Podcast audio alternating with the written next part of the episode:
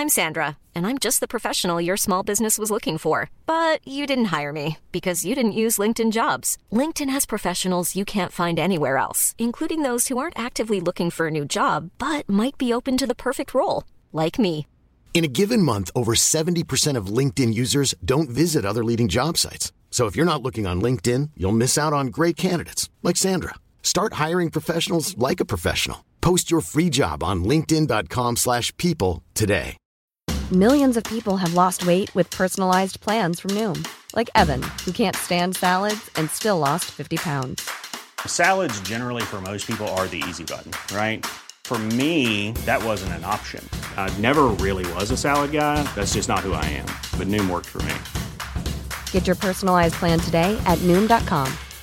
Real Noom user compensated to provide their story. In four weeks, the typical Noom user can expect to lose one to two pounds per week. Individual results may vary.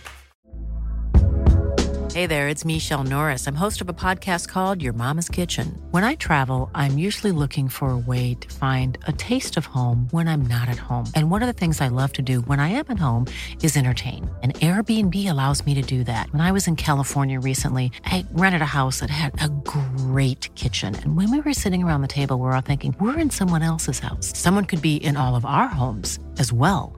If you have a home, but you're not always at home, you have an Airbnb. Your home might be worth more than you think. Find out how much at airbnb.com/slash host.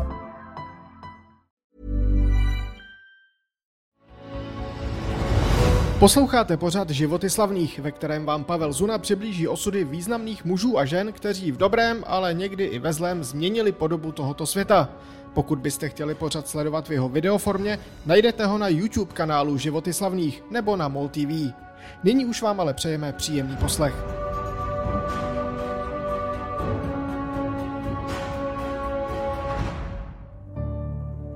Je 14. července 1420 a na vrchu Vítkov, který je dnes součástí vnitřní Prahy, ale tehdy se nacházel za městskými hradbami, se schyluje k bitvě.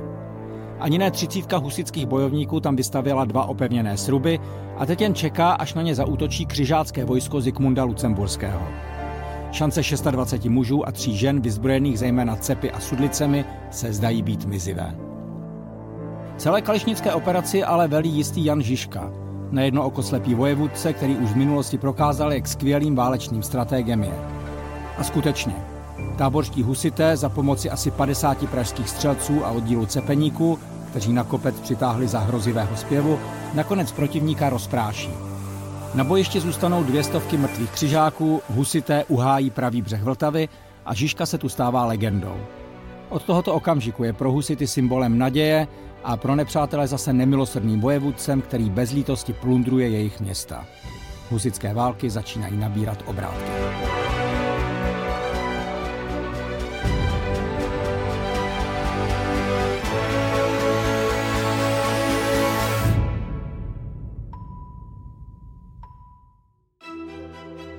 O mládí Jana Žižky toho moc nevíme. Narodil se zřejmě okolo roku 1360 v Trocnově a asi v deseti letech přišel o levé oko. V dospělosti se pak živil jako lapka v tlupě jistého Matěje, zvaného vůdce.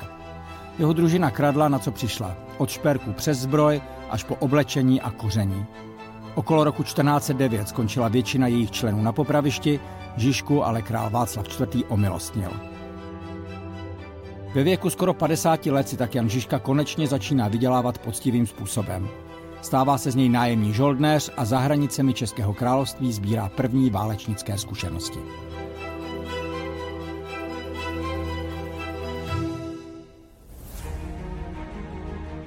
Zatímco Žižka bojuje v cizině, v Praze Jan Hus upozorňuje na mravní úpadek církve.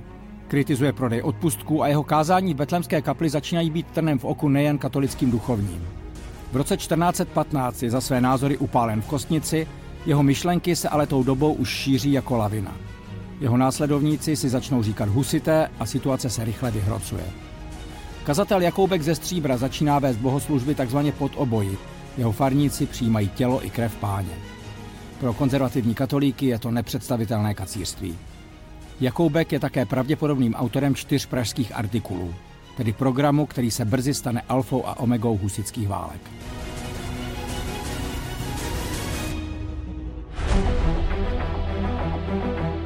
Jan Žižka je tou dobou už zpátky v Praze, kterou zmítá ostrý náboženský konflikt. Bývalý lupič a teď nelítostný válečník si pravděpodobně začíná uvědomovat svůj věk i to, že za skoro 60 let života je seznam jeho hříchů poměrně dlouhý. Rozhodne se tedy zpytovat svědomí a postavit se na stranu očisty společnosti, tedy husových následovníků. Přitom není těžké si představit, jakým způsobem může člověk jeho zrna husický program hájit. Ano, samozřejmě, jedině v boji.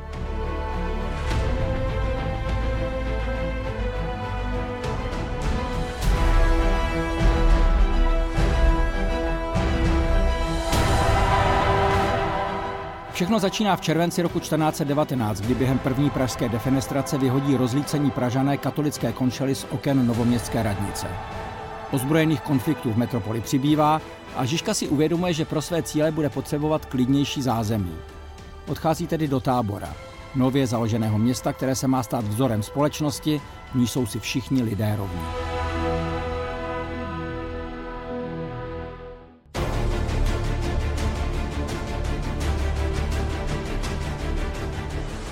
Husité volí Žižku jedním ze čtyř táborských hejtmanů a záhy se stává i vojenským velitelem táboritu. V březnu 1420 se pak pod jeho vedením střetnou se spojeným vojskem strakonických johanitů a plzeňských katolických šlechticů v bitvě u Sudoměře. Protivníci husitů zde mají jasnou převahu, jednooký vojevůdce se ale už tady projevuje jako brilantní stratég.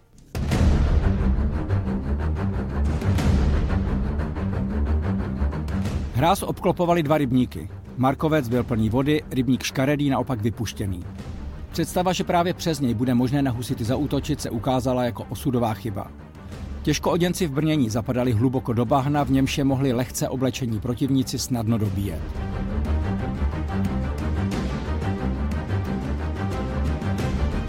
Jedinou zbylou přístupovou cestu pak husité zatarasili vozovou hradbou, což byla Žižkova bojová specialita, díky níž pak táborité vyhrávali jednu bitvu za druhou.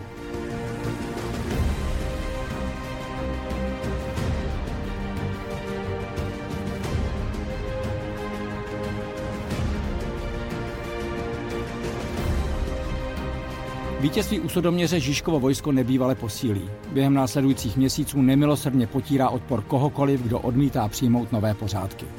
Masakruje celé obce, upaluje duchovní, drancuje kostely. To vše ve jménu Boží.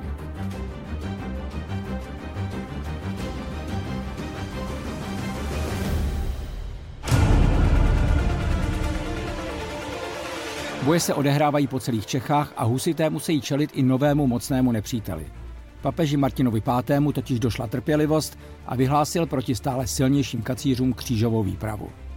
Do jejího čela se postavil uherský a římský král Zikmund Lucemburský. Syn Karla IV., v té době 52-letý, jenž byl jedním z hlavních představitelů kostnického koncilu, který poslal Husa na smrt. Jeho první přímý souboj se Žižkou se odehraje v červenci roku 1420 na Vítkově. Přestože z dnešního pohledu šlo spíš o potičku než bitvu v pravém slova smyslu, husitům se díky ní podařilo za jediné odpoledne křižáky úplně zlomit.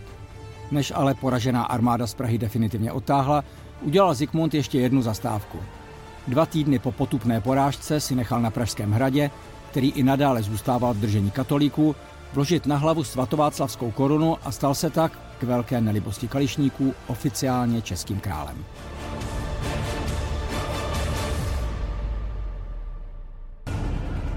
Jeho vláda v Čechách je však spíš symbolická. Celý následující rok totiž husité pod Žižkovým velením kráčejí od vítězství k vítězství a dobývají jedno město za druhým. Vodňany, Prachatice, Beroun, Chomutov a mnohá další. Pak ale přichází červen 1421 a s ním i moment, který měl podle všech předpokladů Žižkovu velitelskou kariéru ukončit. Při obléhání hradu Rabí totiž jednookého vojevůdce trefí do přílby střela z kuše a prorazí hledí tak nešťastně, že přichází i o druhé oko. Pro husity je to tragédie. Jak by je teď Žižka mohl vést do bitev, když si ani nemůže prohlédnout terén a podle něj určit taktiku boje? Jenže, jakkoliv se to zdá neuvěřitelné, Jan Žižka se neskutečně rychle zotaví. Ale hlavně už v pozdním létě opět velí svým mužům. Funguje to tak, že mu členové jeho štábu detailně popíší krajinu a on pak vydává takřka neomylné rozkazy.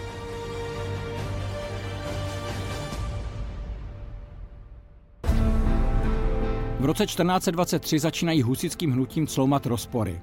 Sám Žižka se dostává do konfliktu s táborskými kněžími a husité začínají bojovat proti sobě navzájem.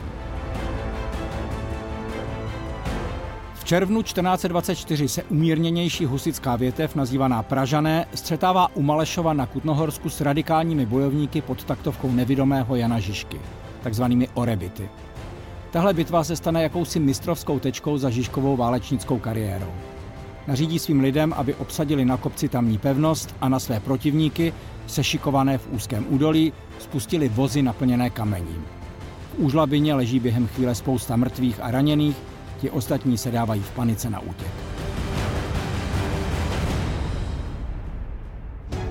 Později toho roku se Žižka dozvídá, že jeho vojáci s pobíjením Pražanů tak úplně nesouhlasí a přestože dříve byl vždy radikální a nekompromisní, teď, stárnoucí a slepý, říká toto. Jestliže se vám líbí učiniti z Pražany mír, neodmítám, jen když tu nebude úkladů. Jestliže se rozhodnete pro válku, jsem i hned přitom. Na kteroukoliv stranu se přikloníte, bude Žižka pomocníkem vašeho záměru.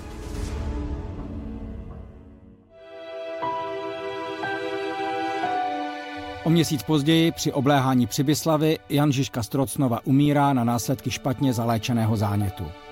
Je mu bezmála 65 let, vojska Pražanů a Orebitu, kteří si teď na jeho počest začnou říkat sirotci, jsou opět jednotná a Žižka opouští tento svět v naději, že společné vítězství je na dosah.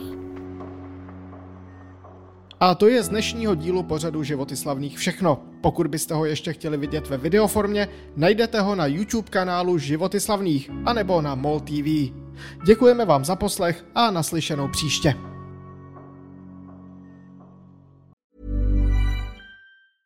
Hey, it's Paige DeSorbo from Giggly Squad. High quality fashion without the price tag. Say hello to Quince.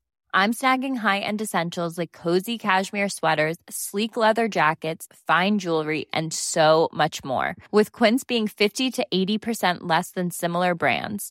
And they partner with factories that prioritize safe, ethical, and responsible manufacturing. I love that. Luxury quality within reach. Go to quince.com slash style to get free shipping and 365 day returns on your next order. Quince.com slash style.